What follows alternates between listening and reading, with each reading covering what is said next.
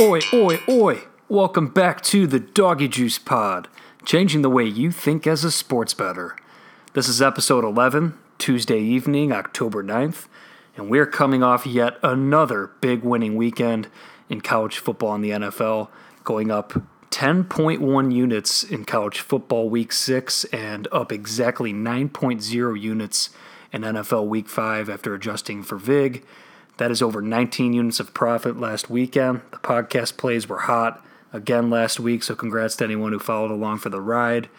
In Super Contest, the Doggy Juice picks went 3 and 2, which was actually great in a week where the consensus picks did very poorly. So right now, we're sitting tied for fourth place out of the 193 entrants in the version of the Super Contest that I play in.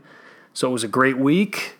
We still have not had a losing week yet to start this football season. We've only had one losing day. It was that the one of the first college football Saturdays, I believe, week two or week three, and that was only a slight loser. So we're we're still hot. We're winning. We're building the bankroll. This has been an amazing start. Strap on for the ride. Continue to win in the long term. Stick to the process. Keep winning, baby. In this episode, I will touch on some quick. That is fucking loud. Jesus. In this episode, I will touch on some quick hitters and then go right to my interview with AJ Cool, the face of all Chicago sports fans and a regular on the Chicago poker scene. He's a guy I go way back with, and we'll hear his thoughts on the Chicago teams and some other topics. And then we have a special message from a special degenerate at the end of the pod. And then I'll close this thing out with a quick look ahead at this weekend slate.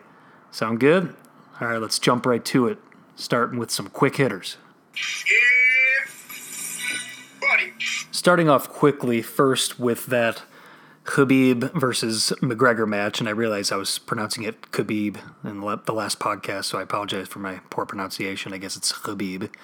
But Khabib it was pretty clear that he outmatched McGregor in that fight, and McGregor never really even stood a chance. Although that third round, um, if he would have got a shot in, that would have been pretty interesting. But I ended up taking some minus 165 with Khabib when I saw some of the sharper books go up to minus 190 right before the fight, especially since you knew it was all sharp money coming in, coming in on Khabib. Um, all the tickets seemed to be coming in on McGregor, the smaller tickets and but the sharp money was coming in on Khabib, and that was moving the line. So once that became apparent, I, I put a unit on Khabib there, and was never really in doubt. Um, it was a great fight. What happened afterwards, obviously, kind of marred things, but I think that's kind of what the UFC wants moving forward, and I think we might have a solid chance of getting a rematch in that one as well.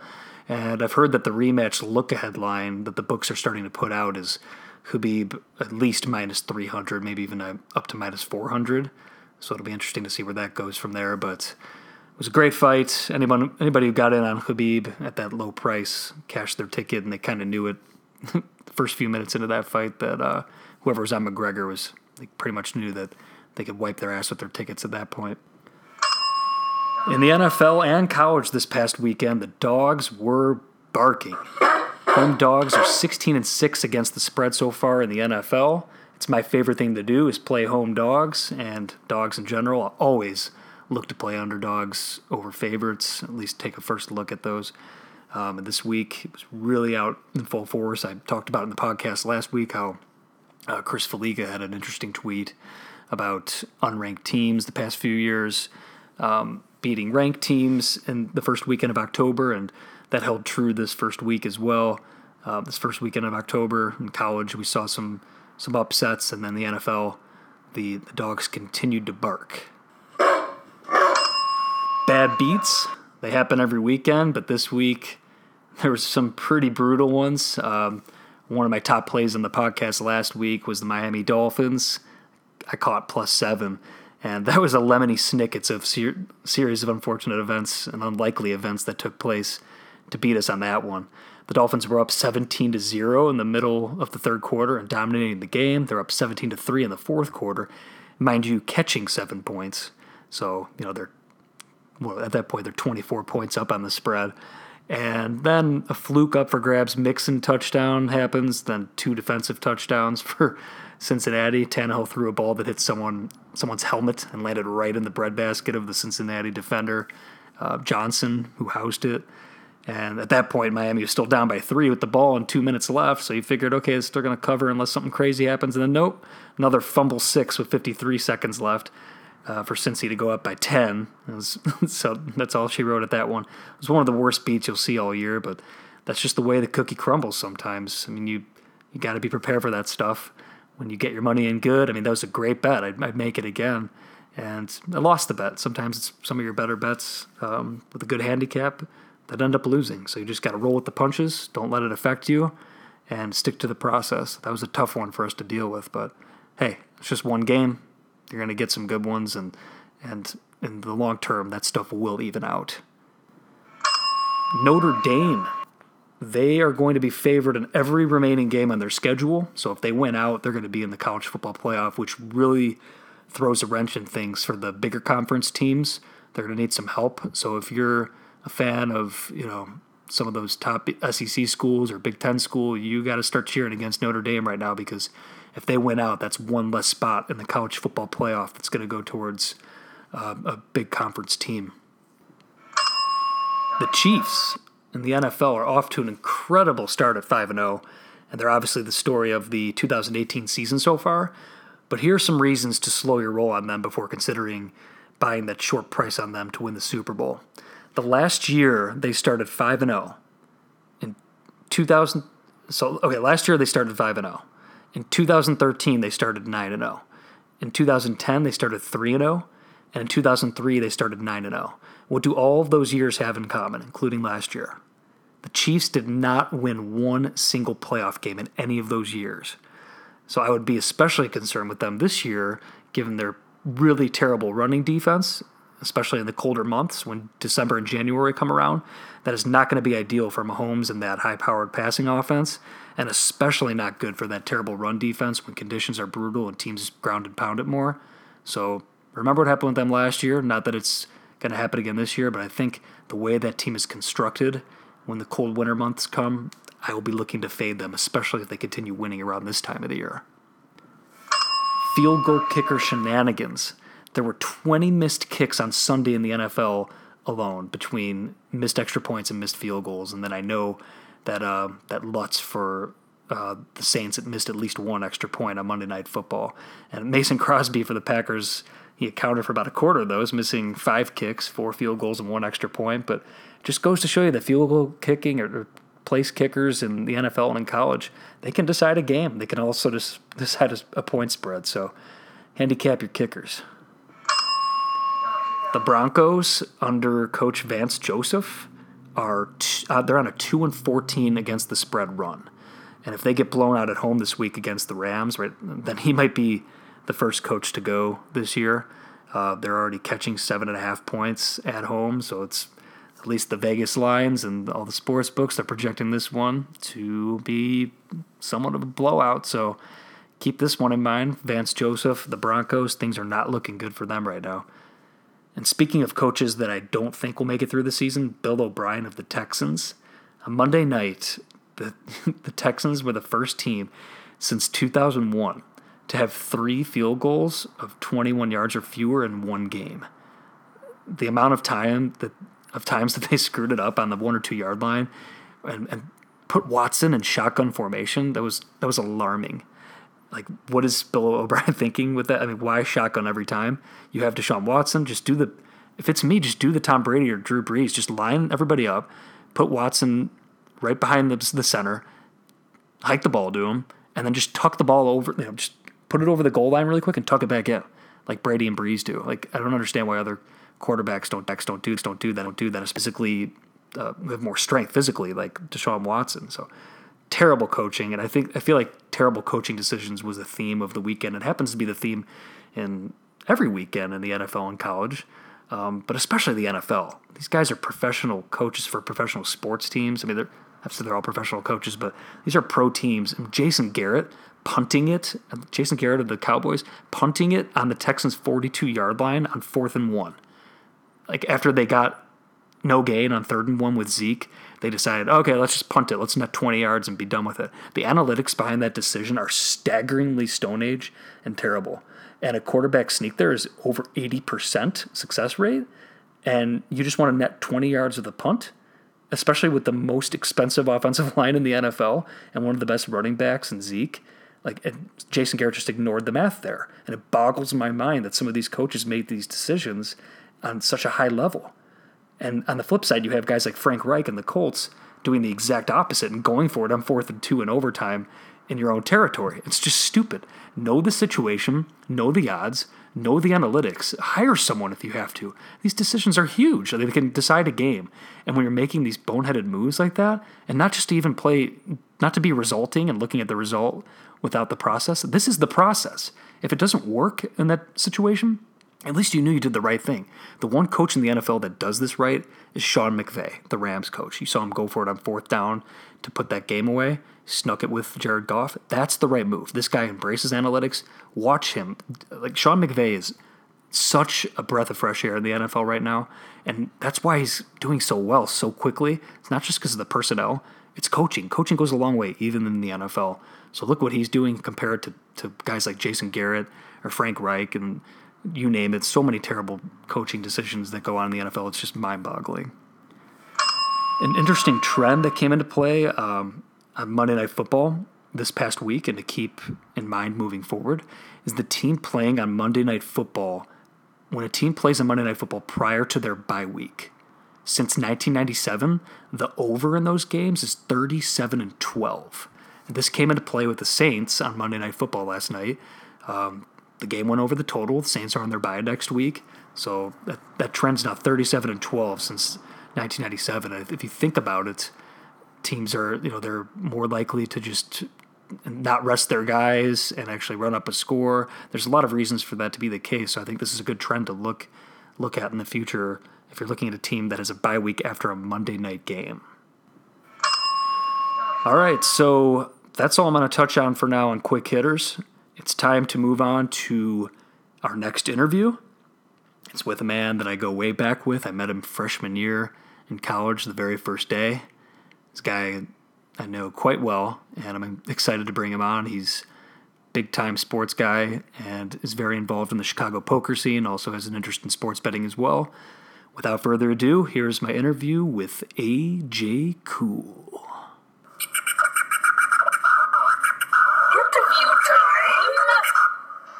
All right, we're here with our next guest, a man by the name of AJ Cool, a guy I've known for a very long time. How's it going, man?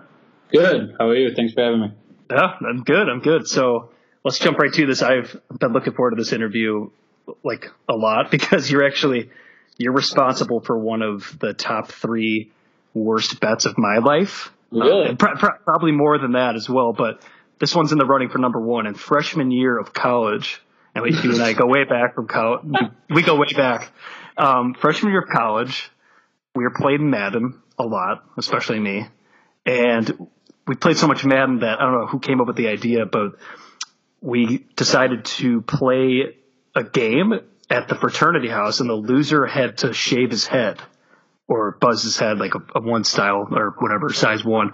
And of course, you won the game, even though I mean probably agree with me. I probably won about seventy or eighty percent of the games we play. Either At that least. or you were, yeah, e- either that or you were just totally playing with me the whole time, just for that moment. I don't know, but you won that game. I'll never forget it. You just kept doing screen passes to like one of your running backs the whole time. I, only passed the ball in the flat to the right side. Yeah, and and I couldn't solve it. Couldn't didn't have the personnel, so you ended up just doing that the whole damn game. I tried even like switching the coverage up, so I was, but you you figured it out. You beat me, and I shaved my head, and then I ended up like buying pills to try and make my hair grow back faster. Instead, I I ordered instead I accidentally ordered a bunch of bitches gone crazy videos, not girls gone wild, but I I you know that story. I I ordered those to my mom's house. I believe if we're being accurate, it was called Wild Party Girls Wild party girls, that's what it was. on But- VHS. VHS. Ordered them to my mom's house on accident while drunk. Then I sent them a drunken email telling them not to send the videos to my mom's house. The videos definitely went to my mom's house, and I had to deal with that one. But, but they- they're actually pretty good. They're not as good as the And I do believe she brought them with your younger siblings up for Parents Yeah. Weekend. lasagna. Yep, that's it. Yeah. So you and I, in in terms of like gambling, we go way back. And besides that Madden one, you are you're very active in the the poker community and the Chicago poker scene. And I mean, going back from our days as freshmen in college. I mean, man, I I, I joined Bodog when before it was Bovada when I when I met you. So, um, yeah. yeah. So you're you're a man who loves loves games of chance, and you you love poker. So I'm glad to have you on. Um, so in terms of the Chicago poker scene, though, I wanted to I wanted to hear your take on that because you're you're pretty active in it. What's the what's the poker scene like in Chicago right now? Yeah, you know it's um it's busy. It's uh the the activity at uh, Horseshoe. You know I can't tell you. It's it's funny talking to guys because everyone has a different take on you know if they're busy or less busy, and a lot of times that probably depends on if you're a degenerate there at Monday at four thirty in the morning or if you're there on a Saturday night. Um, but you know I, I I've switched to the last two years. I do probably 90% of my playing at local home games in Chicago versus uh, going to Horseshoe. Um, and uh, you know, it's it's a it's a back and forth argument with myself. It's a it's a convenient factor uh, for being you know closer to home and a shorter drive. Um, but at the same time, there's really no one going to those games uh, on a weekly basis who who doesn't know what they're doing at a, at a right. card table. Um, and there are definitely nights where like you you leave feeling like you made all the right decisions, uh, and you know you're stuck a thousand bucks, and you, yeah. you can't, you can't figure out why. And there are times you leave, you know, and uh, you're up two three thousand bucks, and you don't know why either. Um, at, at, least at the stakes I play at, you know the the community itself is, I I actually probably more than the poker itself, just enjoy the community and the people you meet. You know, the oh, people oh, yeah. I play with most of the time are not people I would be uh, hanging out with on a weekly basis. Yeah, but like one uh, time you texted me, you were like, "Okay, I'm at a table right now with like a bunch of sushi restaurant owners, yes, uh, a couple yeah, degenerate, yeah. like just a bunch of just random random people yeah. walks." Yeah, it's funny. You you get uh, nobody knows each other's last names. Everyone knows like the name plus a nickname, and it's never flattering. It's always like you know, like someone will say Brian's coming, and you'll people get excited because it's sushi Brian, but then it's actually Italian Brian, and then uh, it's like you, you, people don't know that you're in the bathroom, and they ask, you know, if Fat Alan is or Fat, you know, whoever's coming. yeah. Uh, you, you walk out, and it's like, oh, I guess that's me, and everyone just kind of laughs awkwardly. Uh, but it's like, but you know, it's you, you have different uh, levels. You know, the the I think the average Chicago like grinder who's trying to play full time and you know plays a decent amount of home games will do probably a 50-50 split, you know, between um, uh, you know, somewhere like the shoe or uh, you know, Potawatomi is actually getting more and more popular, really? especially people who are living on the north side. Yeah, it's not drastically longer of a drive, and people are saying that the games there are quite a bit looser with better action and less skilled players. Um, and they actually run a couple big games uh, that kind of compete with Horseshoes Wednesday night games where they run, you know, five five mixed or five ten no limit or um, custom games, you know, 50, 100. They're trying, trying um, to pick the people, pluck the people from Chicago, go up there, up north to Milwaukee. Yeah, I think, you know, it's, it's, it's, probably the next biggest card room in the Midwest. Um, Interesting. Just in terms of action. So people, uh, they like going up there. There's also, to be honest, at these uh, home games, the more I've learned, the more I've played, there's a lot of people who get kicked out of Horseshoe or get banned for life. Uh, just for being good, or for being um, no, just no, no breaking other rules. Yeah, yeah for, for, for, breaking the rules, for arguing. You know, a lot of times their stories are, you know, tell you a crazy story uh, without naming the guy's name. A guy who was probably playing six days a week there um, got kicked out uh, maybe a year ago. He he got just to make up numbers here. He basically bought in for like three grand at the cage. Mm-hmm. The cage gave him thirty five hundred he sat, so they, they made the mistake. He sat, sits down at the table, realizes the mistake, takes his chips back to the cage where he shows them the air. They take the 500 back. He goes back and plays, uh, leaves. The next day comes back and gets stopped by security who tells him, you know, that they got him flagged for getting too many chips from the cage. He explains what happens. There, there, there's no argument that he did go back to the cage, but they say that when he went back the second time, they gave him like thirty one hundred. Uh, he he argues it. He pays it back the hundred dollars. They let him play that day. Next time he shows up, they say that he hit, he's on a ban. So really, yeah, you hear some of these like crazy stories. Then there's you know ones who people are throwing drinks or swearing. Yeah. Or, well, the, yeah, those I understand. Yeah, like when you're blatant like that, but But but you have to realize it's not just you know the location in North you know in, in Indiana. It's Mm-hmm. it's a nationwide ban for you know a company that owns a lot of casinos. Right. So Harrah's or right. right, a lot of people get affected in Vegas and have to like you know call their VIP manager out there to try to get them off, and it's been challenging. So um, that that only helps home games grow.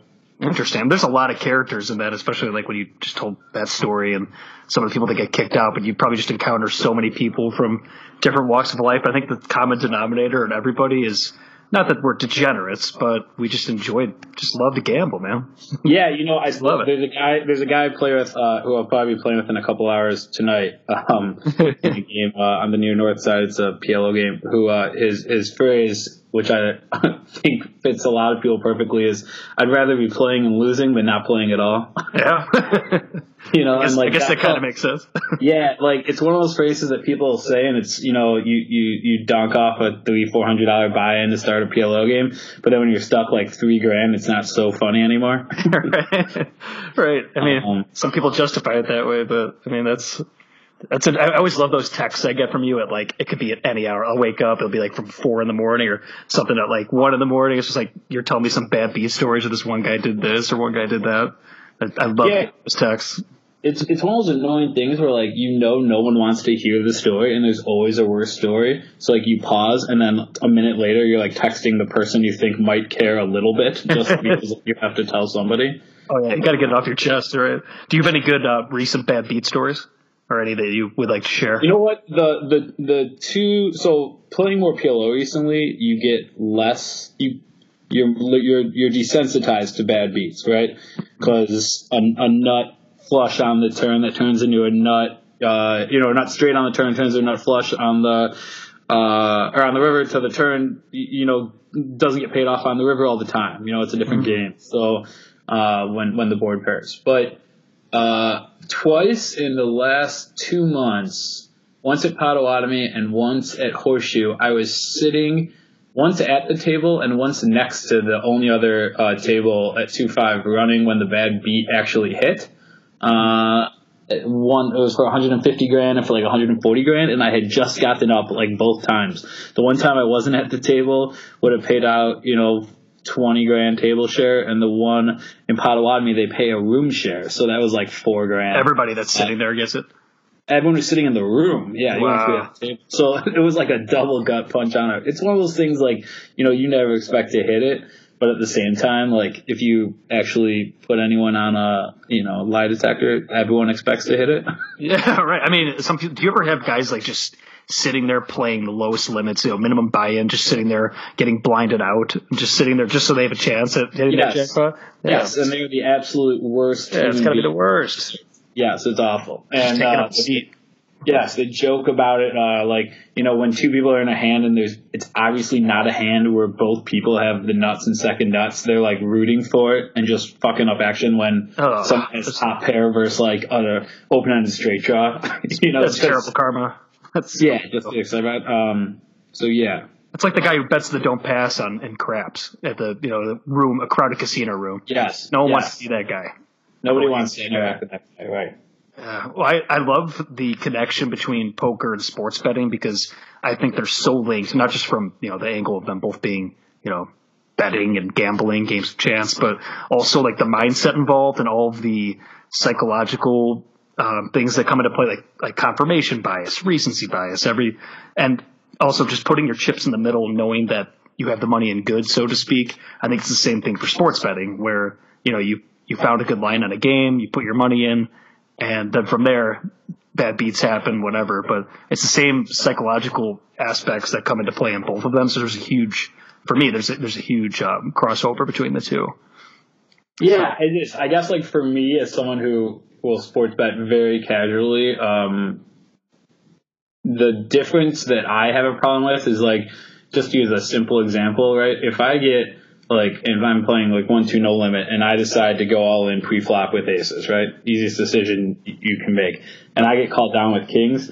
Like I I know the exact percentage of Right. how often that person catches me and how often they don't, and so like eighty-seven percent or something, something like that. right, Yeah, yeah, yeah. right in there, and so like I, I I can live not even looking at that flop, and if you know somebody else screams, I I know what happens.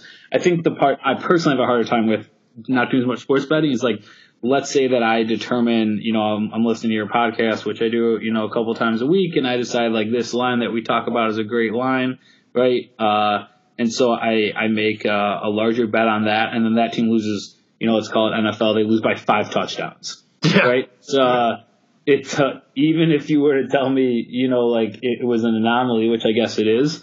Uh, it's it's a harder thing for me to convince myself that that team doesn't win by five touchdowns. You know, in that game, at Right. least three out of the four times, right? Not Well, not yeah, there's 100%. There's just so many other variables at play. Like once Right. your aces are down against the kings, that's it. You know, you just you got five cards coming, you got the odds there. But sports betting, there's so many more, especially in like the the softer markets like college basketball, college football, and stuff. There's just so many, so much more variability. In the NFL, I guess it's tighter lines, but but yeah, I, I totally see that that connection where poker at least there's that's it. You just got the cards coming, and that's it. The other nice thing is when you lose in poker, you can scream at the dealer and blame them too. I mean, Yeah, that's a right. part of Right, flip, flip the chips, punch somebody out or something. right. Just have horrible, horrible table demeanor. Yeah, it's pretty much pretty much what you explained before. Some of those guys getting kicked out. You know, you can't really, you know, punch your you don't want to punch your computer when you lose a bet on on some sports betting website. You know, Right. So there you go. So so you do comedy. You're actually a stand up comedian, one of the many hats that you wear, and you somehow parlayed your your stand up comedy career. You've been on Second City and everything. You parlayed that career to star on Comcast Sportsnet Chicago commercials. I've seen you and you've done a few where and so you're basically the face, like for me, you're you're the face of all Chicago sports fans. I think that's a reasonable conclusion for this. I mean, there's one commercial where you're with with David Kaplan and uh, what's the girl's name? Uh, uh, Kelly Crull. Kelly Crull. Yeah, Yes, we're eating at Harry Caray's restaurant where I got to eat the same piece of salmon over and over again for two hours. oh, do you even like salmon? I do, I Oh. do, but it, it did get cold. Cold like that that uh, that Crull chick too. But anyway, Well, well, when I was uh, when I was at uh, the um, the wild card game last week that we lost uh, to the Brewers, we walked. My dad and I walked right in and right into Kelly Crull, and my dad is a he's a big fan, and uh, he says, "Alan, go go over and reintroduce yourself." And I um, before I could say no, he was already yelling like, "Kelly, it's it's my son Alan." He had no idea we were talking about. So yeah, did she remember you at least? no, no, it is that it, it is. She probably deals with a lot of people. But anyway, since you are the the the face of every Chicago sports fan, like literally, I'd like to get your take on all of the teams right now. Um, Sure. Just quickly, so I mean, you're a huge Cubs fan, probably the biggest one I know, and that's saying a lot. But um, you, I mean, you have season tickets. You were a Wrigley vendor. You've been around the team forever. How was and you were at the wild card game? How was the game, and what are your takeaways from the Cubs from the season, and what do you think they should do and will do moving forward? You know, the game itself was uh, long, and I had decided to stop drinking about two weeks before to do a sober month, and I picked the wrong game to uh, go into with no alcohol, considering I went into the bottom of 13 for five hours and 15 minutes. You know what? It was one of those games where you, you didn't feel like you were going to win. And if you did win, you didn't feel like you were going to win the next series. Um, And so it wasn't, uh, I, you know, it was like a lot of adrenaline, and it was a great game to be at and say you were at. Um, I went with my dad because we went to the 1998 Giants winning year end game. Uh, and I tried to wear that T-shirt, but it came up to about my stomach.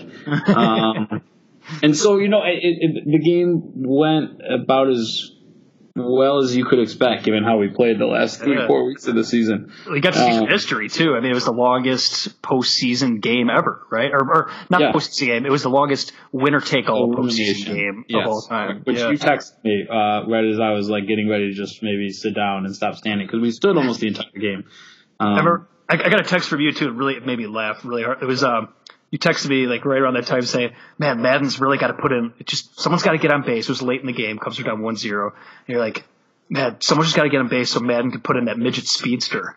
Yeah. And sure enough, like I was laughing. Sure enough, right after that, Rizzo got that knock. And Right. that put in Gore after that, and before you know it, Gore they didn't even throw to second. He's at second base. Javi gets that that knock, and then Gore scores. It's almost like you Yeah. called that. There was there was uh I believe in that text I said Zobrist has to get on or Yeah, that was it. So, somebody not named Anthony Rizzo ideally, but that's just not the way it worked out. And then I was sitting about twelve rows up behind Rizzo and seeing him sitting in that chair like just wincing Oh, for the so pissed. five innings of that game was like painful. Like Yeah. you, felt like he was gonna like put uh you know um Caratini's jersey on and you know try to like sneak out there and hit one like left-handed. Um, just he wanted to be in that game so bad. They kept they kept cutting to him too, like showing his reactions to everything. It was it was priceless. But you know what? I think um, I think it's hard to do a whole lot for the Cubs because I think they have to hope uh, that the pitchers that they spend a lot of money on are pitchers next year. You Right. know, and Darvish. Uh, right. I, I I think that more than anything, looking at the World Series team, the thing that we miss the most is the consistent leadoff of someone like Dexter Fowler, and I just don't think there are more than eight to ten guys like that in the league um, to put up there at the top. And I think you might see uh, Zobrist in the last year of his contract again try to gut it out up there. I hope Almora gets a little bit more activity up there, but I don't think that they're going to go spend. Two hundred and fifty million dollars or two hundred million dollars, you know, whatever the Bryce Harper number comes in at. Um, I think they're going to do. I, I- I think they're going to look for for some type of value. Um, and you know what? It's kind of comes from being a season ticket holder and seeing how they've like squeezed, you know, every penny they have out of season ticket holders and price and like perks and everything. Uh, while you know, my dad jokes that we basically pay to renovate Wrigleyville. Um, and you know, it's, it's deciding if we're gonna do the season ticket thing again next year is tough because our seats are average about 200, 225 a game, and you Yeah, know, that adds up. it's a lot. You know, you could travel the world a couple times over for like what you pay in that, and we don't go to all the games. We sell them, but there's a lot of these games that you're selling tickets for 80 to 120 bucks that are you know 200 face. And I've realized that. Like, do you think there's like it's like I've heard the term "cubby apathy"? Like now that they've won the World Series, I noticed that last year. I, I quote unquote won the lottery for I think it was NLCS Game Four, the game we got swept before that series started. And I was like, oh, like the year before that would have been a huge deal to win playoff tickets to get the tickets. And I bought them at face, and I noticed I checked StubHub before the game started. Maybe this was because they were about to get swept, but even before them, when they were down just like one or two to zero, I noticed that the tickets were going for well under what I paid for face. Well, yeah, well, I, I would guess that 75, maybe 85 percent of the games sell for under face value on the resale uh-huh. market and I think that they've priced it there for a reason. You know, I'm not sure if it's apathy. I think there's some of that, but also I think it's just kind of flip flop, right? The Cubs, if you could sell a season ticket holder a ticket for 125 and it resells on the market for 150, you know, and they know that they're not idiots, you know, with these scalpers and the, the info they get from StubHub, like they're gonna they're gonna raise their ticket price to where they think they can still sell them out. Yeah. Um, and I Economics. apathy. I mean, trust me. The the first thing I, I, I said when we you know when Almora struck out to end that game, I think it was Almora to end that game was mm-hmm. at least we won the World Series two years ago. Right. You know? I know. Well, It's the whole thing. Like the fact that we got it is, Yeah. is so key because anything could happen in October, as we've seen. Just getting there is one thing, but then you're competing against, you know, it's like a new season. It's hard. It's hard Yeah. to get. So So you know what? I think that if you Darvish comes back and gets you know goes 18 and eight and becomes you know a top 20 pitcher, which you know maybe is a dream, but he's done it, and you know they they think he can do it. Uh, the whole next season is a whole different season. could be what we need. Yeah, that and more offense. I mean, I'm sure you saw that stat on them. Like only they scored zero one runs in 39 games, and only one team was worse, and that was the historically bad Orioles. So I mean, Yeah, just- and you know what? I, I, thought about that, and I'm, I'm not an analytics expert, you know, by any means. We have a friend who obviously is, and in basketball, you could run this by, but I just think a lot of that has to do when you look at the regular season with how the reg how, how how things have shifted with the home run, right? Like you're basically going all in to win games with like these home runs. So you can't be excited that the Cubs have, you know, the first or second highest, you know, run total uh, for the season, wherever they ended up. I think it was top five. But can't score more than one run, you know, in 40 games. Like you, you could, if you were to just watch those 40 games, I guarantee you, you have situations where guys are on first late in the game with no outs, with one out in a game that's within three, you know, but they're not bunting a guy over anymore. Right. Um, you know, That's it's like they're not, they're not looking to do that. Like my dad and I talk about all the time. Like if Rizzo's going to go through these like month and a half fits where you know he's hitting just hammered line drives, but the shift is on. Well, we, we need to look at dropping a bunch of bunts down the third base line. right. Like, Keep him honest. yeah, I mean, you know, keep him honest, we have to look at slapping the ball the other way. Like, I, I think that like the analytic part of that, in my mind, hasn't caught up to like adjusting your play for the game. That's an interesting take. Yeah, I haven't really thought of it that way. At the same time, no one wants to see you know Rizzo drop a bunt and tear his hamstring running to first base, you know, with no one on. No, Uh, definitely um, not. But I think a little bit more uh, feeling of what type of game it is and leading to some of those you know situations is what I think they're gonna have to look at if they don't want to have that stat again. Yeah, I agree. I, I think I still think next year I've I've told you this. I have blind faith in Theo and Jed, and I can't say the same about any other sporting franchise that I'm a fan of. I literally trust them to make Oh, to put the Oh, chips in the you know put the cards in the middle or chips in the middle and I mean, work out. I mean, for real, do we even make the wild card game without Cole Hamels and Murphy? I don't know, man. Yeah, I mean, I mean, like not. the I don't know what the war is on it since we got him, but it's it's like pretty close, probably. Oh, he's insane. It was it was so good. I mean, their pickups down the stretch were yeah that that worked out, but unfortunately not enough.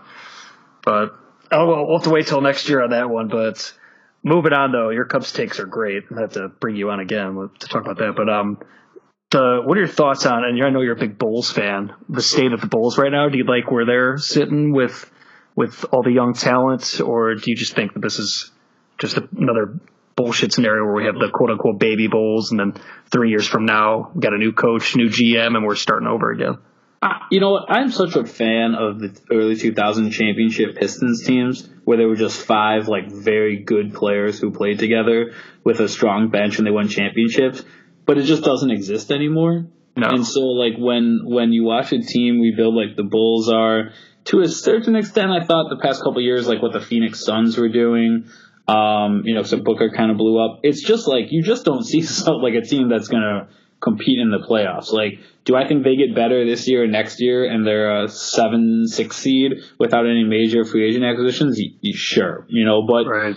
in this NBA, like being the seventh seed, even in the East, is not fun, right? No, it's basketball hell. yeah, you're getting you're getting blown out. You're not getting no lottery. You know, it, it's not a good place to be. So, um, I don't see the Bulls doing anything. At that same time, I did get free tickets from a friend over to the Bulls, and I'm going tomorrow night to sit ten rows behind the bench. Hey. So I'm, telling them uh, how I Let, feel. let them know. Yeah, let them know what you Right. think.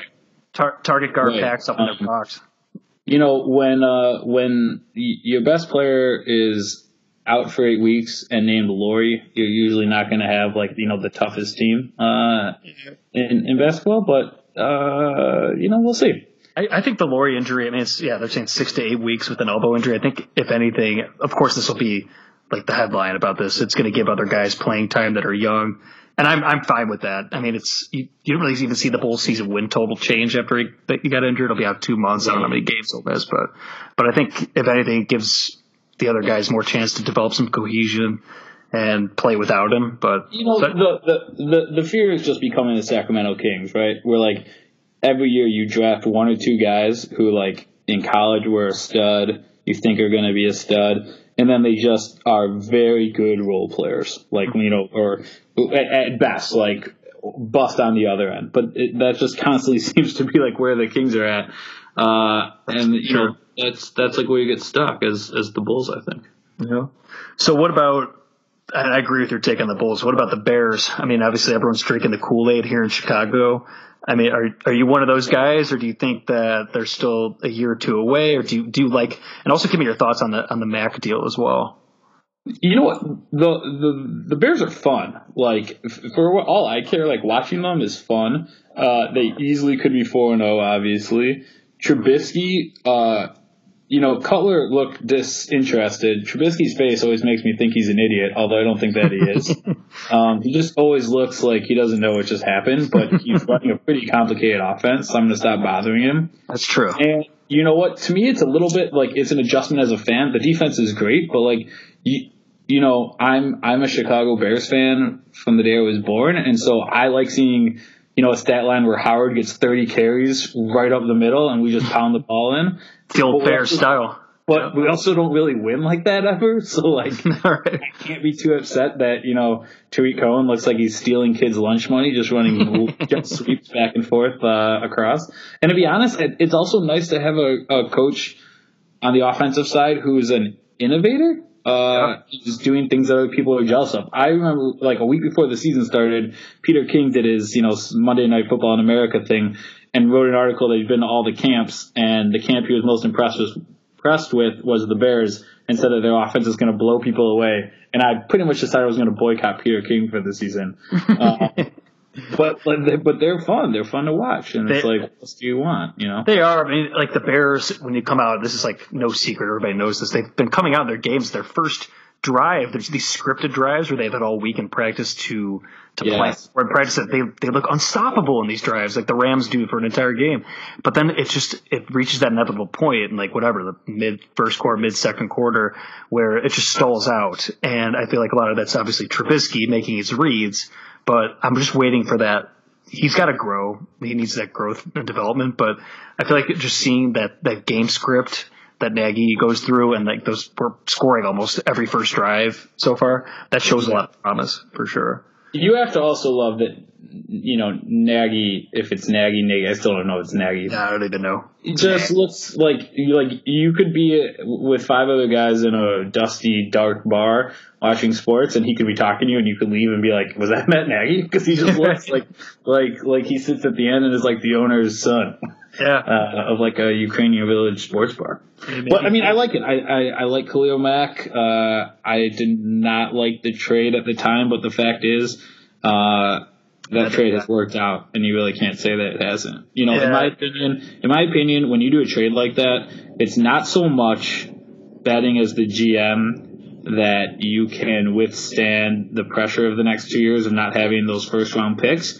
It's betting on the fact that you can go find the wide receiver you need to get next year. That's the Tarik Cohen in the fourth round, right? Right, right. For me too, it's like I I don't like the fact that they double paid for him, meaning like they they gave up those first rounders and and flipped that, but they also paid him. Literally, they gave him the the money in the deal. So I was just like, for me, I couldn't get past the fact like, hey. I know this wouldn't happen, but you know if he goes to free agency, just sign him there and don't lose your guy. So there's double paid for him, and obviously right now everyone's drinking the Kool Aid, and why not? The guy's unbelievable, but I can't help but think, hey, two years from now when our window's actually there, I feel like he jumped. Uh, Pace might have jumped the gun a little bit, obviously worrying about his job and stuff. And I, I respect the fact that he wants to win now, bringing all the guys in. But I think it's pretty clear in this division, although it's not as clear now as it was a few weeks ago, that it's going to be tough. But having said that, they're three and one. You know what I mean? Like they could be Yeah, four and one. but but but also it's like I, you know people act in their own best interest in the short term in the NFL probably more than any other sport. Pace is not a GM who was brought in this year with Nagy. He's been there what four years now. This is his you know third coach technically, second coach really. I mean he doesn't have a huge window. You know if if they go you know four and 12, 5 and eleven this year. Uh, he's out of a job anyway, so I Right? think in his and that's why I'm worried that the deal was made. Right, you know? right, right. But in his mind, you know, he's like, well, let, let's make a run and make the playoffs. Uh, I probably bought myself a four year extension. And I'm Uh, worried that that extension, you know, they're going to max, they're going to lose those draft picks and the cap room, obviously, with Khalil Mack making all that money. They had that huge advantage, not having to pay Trubisky the next few years, assuming he works out with it, which is another jump. But they had that huge advantage over the other teams in the division who have paid a lot of money for quarterbacks. And I feel like Pace just threw all that money, like everything that we were saving compared to the other three teams in the division was thrown at Mack. And I feel like I'm worried that like their window was just not quite open yet. And he Yeah, jumped the gun. you, you know what? To look broader, I'm, I think in the next four to five years, maybe less, the way this model has gone with getting, you know, loading up on defense while you have a, a rookie skill quarterback. I Russell think Wilson, right? yeah, I think soon we are going to see a team either trade or elect not to give a big contract to like a top 10 to to 15 quarterback to try to follow that model, and people are going to have strong opinions either way.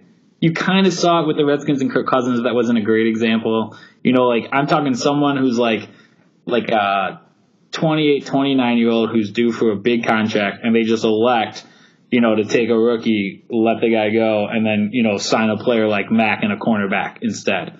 Uh, Right. e- Even in a league that's so offensive, you know, it, it's almost kind of like well, I guess um, what's his name that went to Denver? Um, the Minnesota just traded Keenum. Uh, you know what I'm talking about? Uh, Case Case Keenum. Keenum, yeah, Case Keenum. It's kind of similar to that, and also I guess Alex Smith.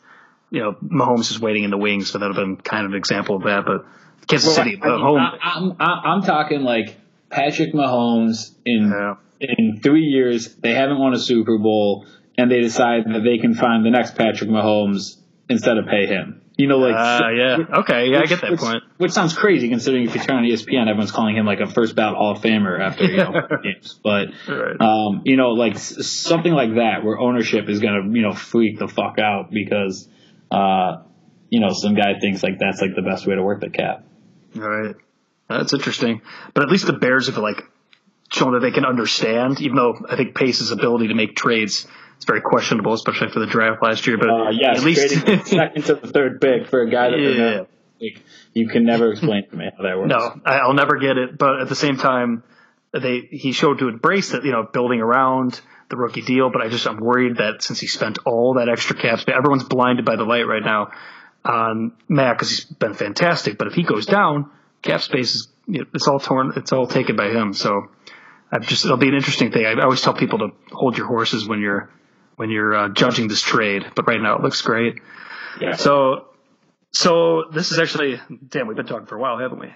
Um, let's close out. I'm going to do that Grover Cleveland game that I've played with every guest so far, where uh, you pick up a hypothetical. Let's say you pick up a thousand dollar Grover Cleveland bill on the ground. The caveat is you have to bet it, and these are your bets. So assume it's even money on either side on on these bets. First, who will make a Cubs sponsored Wrigley Field appearance next? Bartman or Sammy Sosa? Sammy Sosa. Interesting. I think the window's closed on Bartman. Do you think it's because they already kind of offered it to Bartman? They gave him the ring and he just wants to stay out? Yeah, I, I, I, I think that guy's really fucked up because of what we did to him. Like, l- like now that it's like we're all like okay, I think he's like living with it. And not to make this comparison lightly, like you know, to a soldier who came back with like a serious PTSD, and it was mean and cruel, and I was probably meaner and crueler in my words than anyone. Oh, yeah. I, I legitimately hated him for a while. Yeah, yeah, yeah. And looking Yeah, back at it. Sammy Sosa. all right, that'll be interesting. Will Fred Hoiberg be the Bulls coach at the start of the 2019-2020 season? So a year from today. No. Ooh, interesting. All right, so it's basically saying that the Bear, the Bulls won't take the next step. Uh, or there will be an opportunity to, you know, bring in two free agents and move them, and they, you know, want to get a new coach in line for that. All right, good take. Which team? And I've asked this one to someone a previous guest. Which team will win the next Chicago sports title? That's not the Cubs.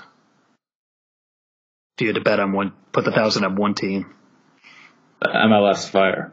That's actually Uh, no, uh, uh, uh, the Blackhawks. really Yeah, I think the Blackhawks. just because in hockey that pretty much there's so much turnover and Yeah, I think a couple of the young guys now like have enough seasoning, and I, I, I'll be honest, I know very little about hockey.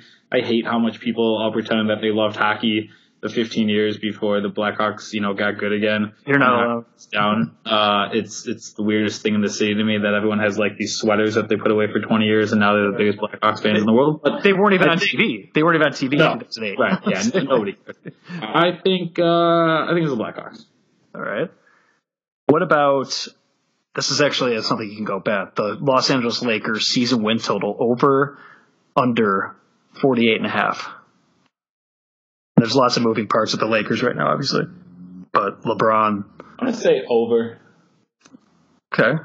Wait, 48 and a half? I was, uh, That's the Vegas line. I'll say over. Okay. Even the tough West. All right. But, Actually- but I also say LeBron never wins a championship with the Lakers. Oh. So if I was to say zero over under zero and a half titles of the Lakers, you'd say under. I would say zero.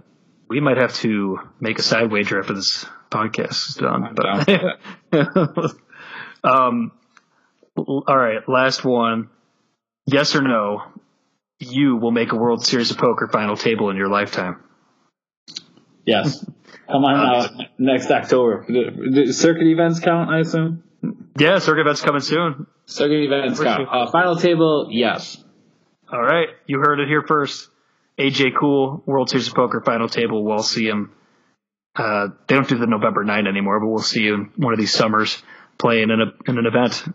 Yes, we'll be out there. I, I, I'd buy stake in you, dude. I'd do it. If you want to put it out there. I Got some listeners now. When the stake is available, but you know, to be honest, if I were to, to play a ten thousand dollar event and sell off shares in a stake, I I would still satellite myself in for five hundred bucks and then just keep everyone's money.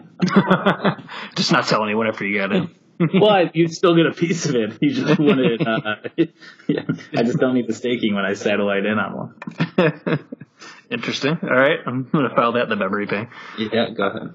All right, man. Well, this damn, we've been talking for a while, but that was really fun. Um, thanks for coming on, sharing some stories and your your take on poker and everything. And uh, yeah, man. I mean, uh, yeah, want to bring you on. Do you, do you want to know why you lost that bet in college and had to shave your head? Yeah, why is that? Because you made the stakes the same for someone who shaved their head every three or four months. It was, was- a it was a was total fool. Dude, that, that damn controller was shaking the whole time because I mean, people see me with very little hair. It's not a good look. It's not a It good was look. it honestly was a worse look than I thought it would be. It, it was a terrible look. The the ladies were not feeling it. Not that they were in the first place, but it was. And then it lasted for the next three years of college, obviously. No. And the, I never got those those hair growing pills. It was Yeah. just uh, me sitting in my room crying alone to to bitches gone crazy or whatever it was. Yes. All right, Right. it's good talking to you, man. Thanks for coming on, and I- I'll have you on again someday. Sounds good. All right, man. Peace. Bye.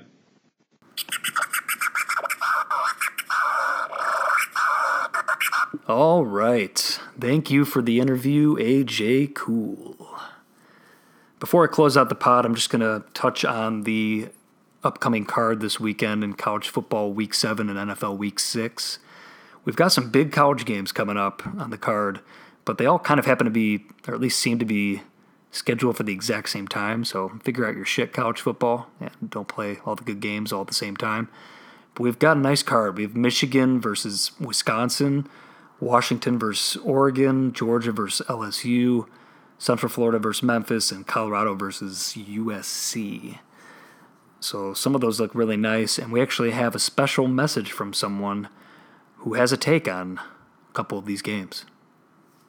Yo, yo, it's your boy Danimal back from Barbados with the bronze of a century here. I know you guys all miss me, but I'll keep this short and sweet. Didn't hit my lock of the week last week, but my second play Illini was a pretty easy win this week. Locked down UCF Golden Knights minus four. I think it's going to keep climbing, but national TV, they beat Memphis and they win by double digits. So UCF minus four is the lock of the week. If you want a big game, Georgia, if it gets better than seven or even minus seven, take it. And Utah State, don't even know who they're playing. I think it's UNLV, minus 24. They win by 40. I have a feeling Roselli will hate Georgia minus seven and probably hate UCF minus four, but lock in the Golden Knights minus four. Welcome back, Danimal. Welcome back. All right. Well, hopefully, Danimals plays this week come through. Um, I my numbers don't really have anything on either side on those. Slight lean, perhaps, to the other side in LSU, catching the points there, um, but nothing really that warrants a play. That's just a slight lean. But hopefully, hopefully, Danimal cashes those for everybody for the Danimal locks of the week. Um, really quickly, I want to touch on the Wisconsin at Michigan game. Wisconsin catching seven and a half points. Um, I'm inclined to look their way, uh, especially after looking more into the game. It's supposed to be a lower scoring game, so it always leads me to look towards the underdog more in those situations, especially catching seven and a half points. Um, but however, Wisconsin, they're 89th in the country in yards per play on defense so far this season, which is not good at all.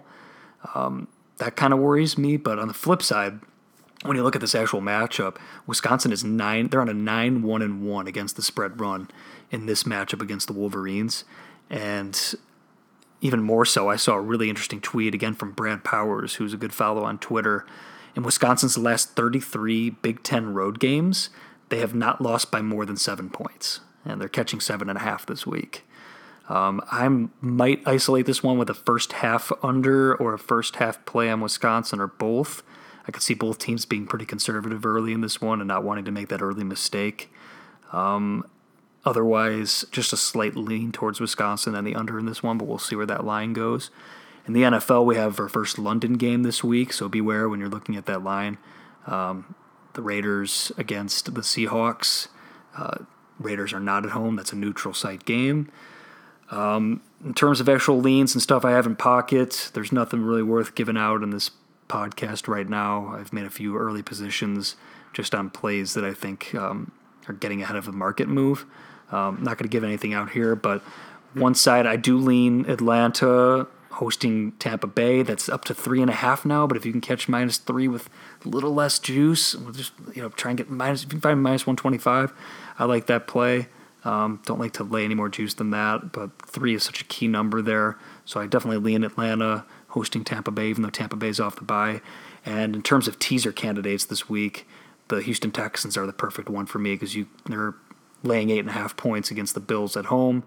Uh, I don't want to lay those type of points with the Texans, but if you could tease them through the seven and the three down to minus one and a half uh, as a leg of a six point teaser leg, I think that's a fantastic candidate this week because you're pretty much just asking for them to win the game outright by teasing them in that instance. So if you find another one, another team to tease them with, one option I would think would be the Steelers on the road against the Cincinnati Bengals. They're catching two and a half points plus two and a half. You tease that one up six points through the three and the seven to eight and a half. You have a situation where you just need the Texans to pretty much win the game against the Bills at home, and then you just need the Steelers to keep it within a touchdown against the Bengals, and you cash that ticket. So that's a teaser I would I would recommend look, taking a look at. Besides that, we don't have any other plays this week to give out. Um, stay tuned. The next episode um, later in the week, most likely Saturday morning, I will have a nice look at the card. That'll be that's all we'll touch on in the next episode this week in a few days. Otherwise, get those doggy juice challenge picks in. I will have the spreads for the NFL Super Contest I take part of on my Twitter at Doggy Juice on Instagram and Twitter. I'll have those up by Thursday afternoon. All you have to do is just give me your top five plays against the spread. If you want to use the Thursday night game, that's fine. Give me the other four picks before noon Central Time kickoff on Sunday. Just give me your top five plays against the spread. If you go five and zero, you win twenty five bucks on Venmo. Someone's already done it in Zizzle Bizzle two weeks ago, so it can be you next week. Just give me your Monday Night Football total score tiebreaker in case more than one guy goes five and zero then we'll have a tiebreaker there. But if anyone goes 5 and 0, you get $25 Venmo prize. Good luck to everybody. I'll be back in a few days. And then next week, we will have our NBA preview. Can't believe NBA season starts next Tuesday, but it's true. So we'll be back in a few days. I'm excited for things to come. Good luck on your bets, and I will talk to you soon. Doggy Juice out.